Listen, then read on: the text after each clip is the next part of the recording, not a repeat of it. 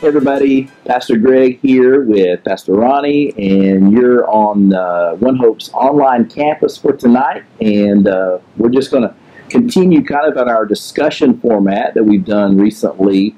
And tonight we're going to be talking about uh, is the Bible trustworthy, or maybe some people might say, is the Bible reliable? And how do we know for sure if the Bible is trustworthy? How do we know for sure that the Bible is reliable, or it wasn't just written by a, a bunch of people and they threw a bunch of books together and and we're told it's reliable, but how do we know? Right. And so that's what we want to discuss tonight. So, uh, so chat will be available tonight. You can chat with us and talk with us uh, tonight as we go along, or right at the end. And so we're glad that you joined with us tonight. Glad that you're here. And uh, so let's get started talking about uh, is the Bible trustworthy or is it reliable? Well, hey everybody. Uh, Pastor Greg, good to be with you tonight. You, If you, if you got your Bibles, turn with me to the book of Luke, chapter 4. Luke, chapter 4. uh, I'm going to be read, reading from the New King James Version here. I'm only going to read just a few verses of Luke, chapter 4, beginning in verse 1. It says, Then Jesus, being filled with the Holy Spirit, returned from the Jordan and was led by the Spirit into the wilderness, being tempted for forty days by the devil. And in those days he ate nothing, and afterward, when they had ended, he was hungry. And the devil said unto him, If you are the Son of God, command these stones to become bread. The verse I want you to pick up on is verse 4 here. But Jesus answered him and said, It is written, Man shall not live by bread alone, but by every word of God. From this, Pastor Greg, we see that the Word of God is life. Right. It is life, and it and and it's like is this example is it's like bread that we naturally eat, Right. right? That we need for our natural life, but the Word of God is uh, supernatural sustenance for our spirit man. That's exactly it right. keeps us alive. It's, it brings life to us. it really is the, the very spiritual sustenance that you and I and everyone else that is watching that are Christians that we need to live a godly life, to live a full life, uh, a complete life in Christ Jesus. In fact, uh, for the Christian, it is the Word of God, it is trustworthy. And I say for the Christian here because for those that are not saved, for those that are not redeemed, it really isn't the Word of God. The other spirit is dead, right? Because That's right. Jesus said you must be born again. When we're naturally born, we immediately start eating. Right, that's You right. know, we start with milk and we advance from there. Same thing spiritually. When we're born again, we need to begin eating. We need to. We start with spiritual milk. The Bible Right. talks about that. We advance on further and further to meat. And so, but this is what we eat. It is what we eat. God. That's right. And so for those that are unredeemed, they can't trust in the Word of God unless the Spirit of truth reveal that to them, that it is God's Word. But to us that have surrendered our lives to the Lordship of Jesus Christ, it is not only our guide, not only our compass, though it is a lamp unto our feet and a light unto our path. Right. It's not only that. Mhm. From Jesus' statement here in verse 4, the Word of God is our oxygen, hmm it is our food, Right. it is our water. And I know that some may be watching and that sounds kind of extreme, but according to what Jesus said in verse 4, it is the truth. Right. Man, you and I cannot, as Christians, we cannot just live off physical sustenance alone, physical food alone. hmm We need the Word of God to live Right. and to live effectively and to live powerfully. Right. If we if we don't eat naturally, we're going to die. That's right. If we don't take in spiritual sustenance, we're going to die. We are. We, we won't make it. And so we, we continually need the Word of God. You know, we could read through the Bible one time and say, that's it, I'm done, Right. right? But we're not. We're not. You know, it's like, you know, I could eat a steak and potato tonight. I'm hungry again tomorrow night. You know, That's right. I need something else again. And it's the same with the Word of God. We need it daily. And so I wonder how many malnutrition Christians we have out there that are not feeding on the Word of God consistently, not feeding on the Word of God regularly, not setting time apart of their day to say, you know what, I want to get into God's Word and I want the Word of God to get into me. Right. And so that's really how I saw us starting this off tonight. First, as an admonition, if you are born again, if you are a child of God, if you love the Father, get into the Father's Word. He wants you to know what He has to say to you, specifically to you. He wants you to know how to handle the pressures of life, the circumstances of life, how to how to experience your family in a greater way, how to worship Him in a greater way. I mean, the Word of God is full of all of these truths. Right. I, I would say the, the number one way that you can test the reliability of Scripture is to put the weight of your faith on it yourself. Right, that's right. Uh, you you test it out. Somebody else could tell you. You could have all kinds of proofs, uh, Yes. which we'll talk about some of those in a minute.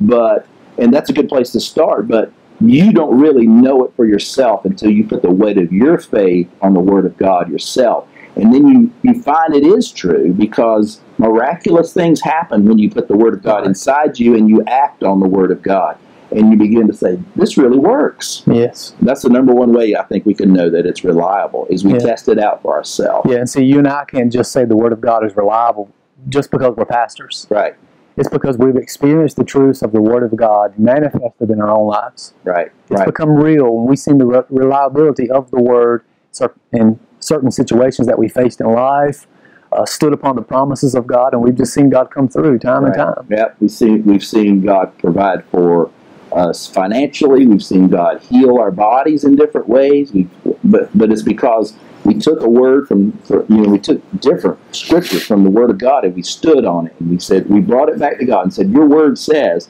And then we experienced some kind of supernatural intervention of God in Yeah, our life right. because we stood on it. That's the, again, I think that's the number one way that we can test the reliability of Scripture. That's right. And so Jesus said, "It's not man does not live by bread alone, but by every word that proceeds from God."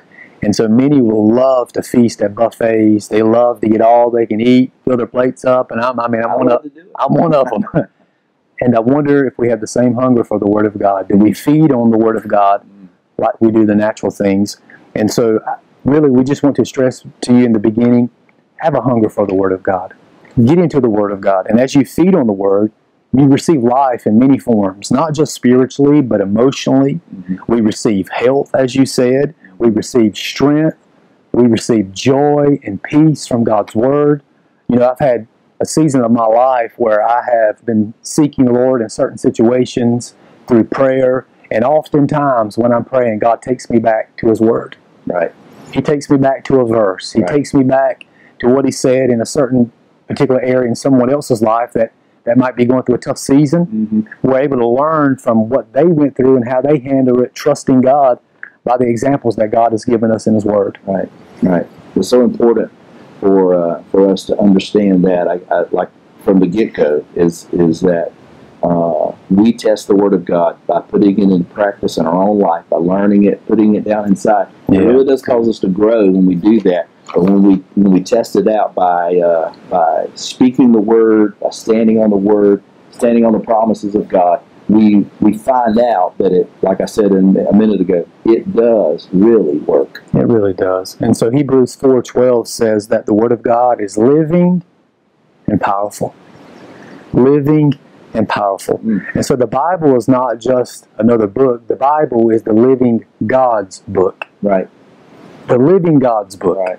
And his book is alive. It's alive. It is a, it is living mm-hmm. and it is powerful. Right. That is awesome. There, that that's that's an amazing thing to me. It's alive. All right.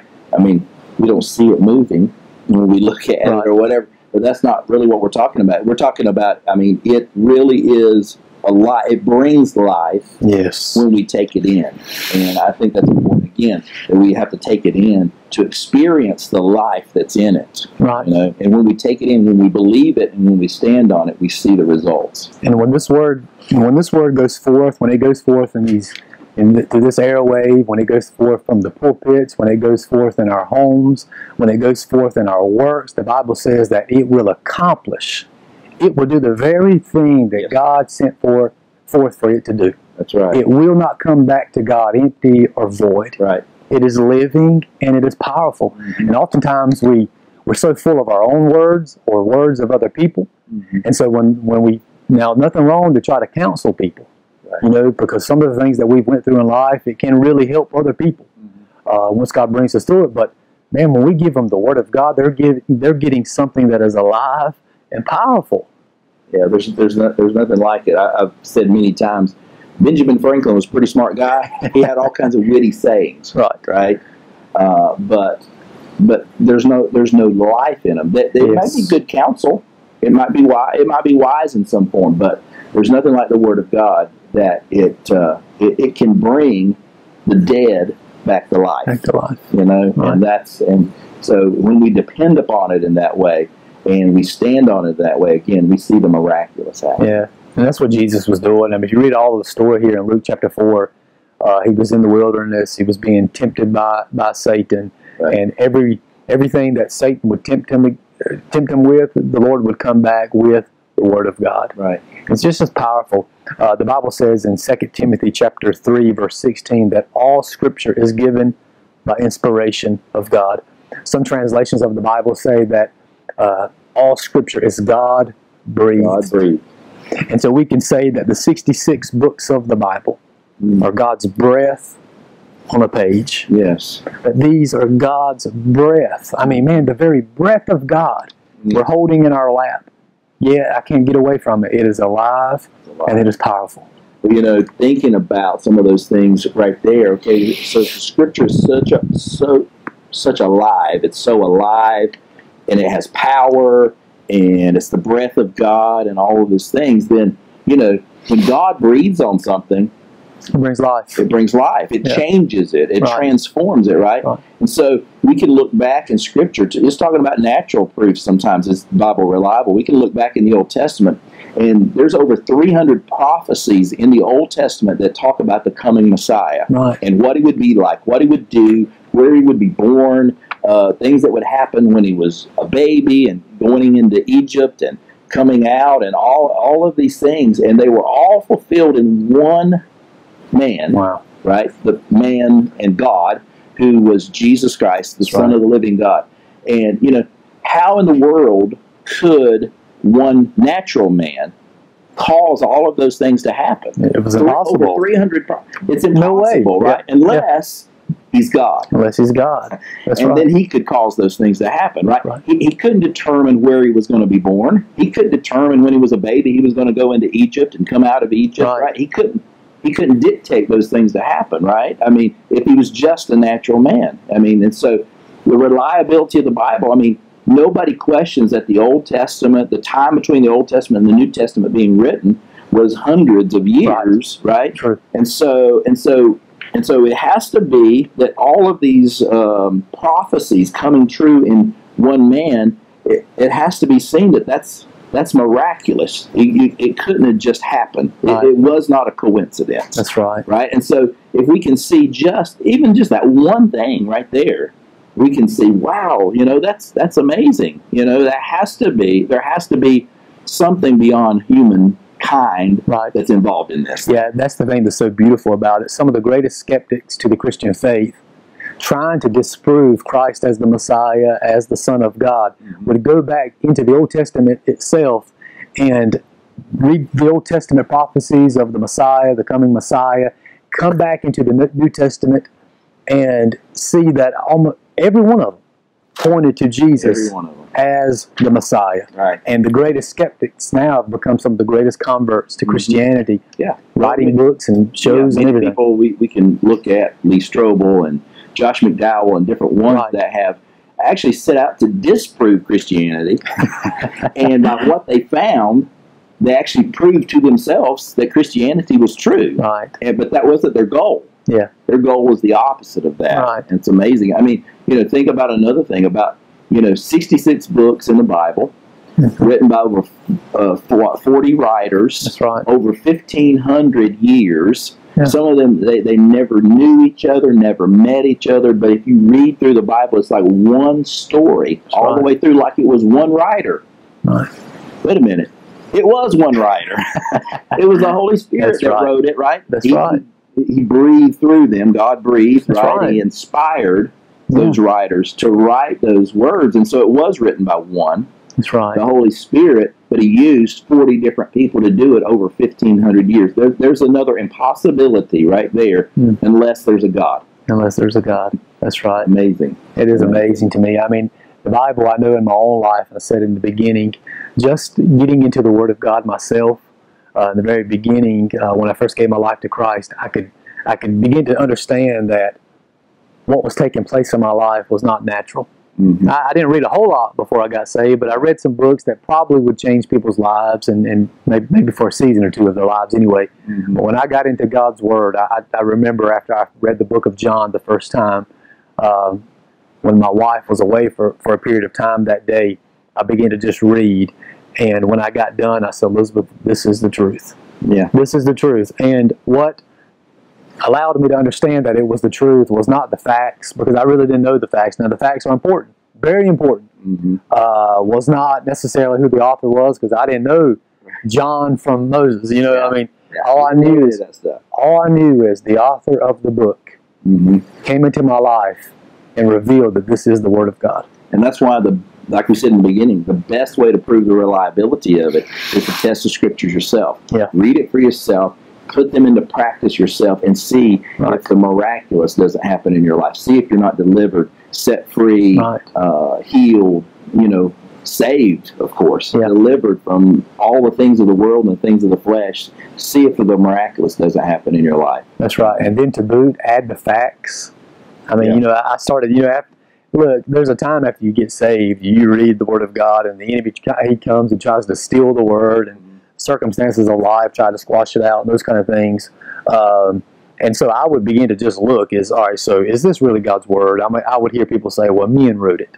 hmm And so I began to just search, and I thought, there's, yeah, there's no way men over that period of time, 1,500 years, 40 different authors, and the book, as far as its oneness and, and purpose and theme, there's no way men could have come up with it. No, Unless no. God, the Holy Spirit, breathed on them. It's that, it's that one story.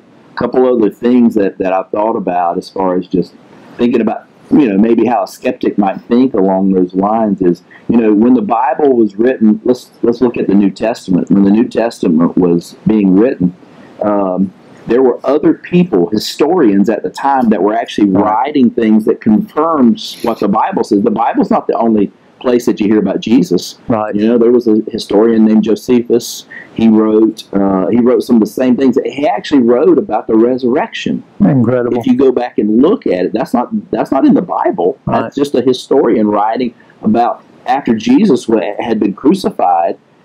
He writes about Jesus appearing Right. again to people after that. And again, it, this is not just the Bible. Right. So this is this is other writing.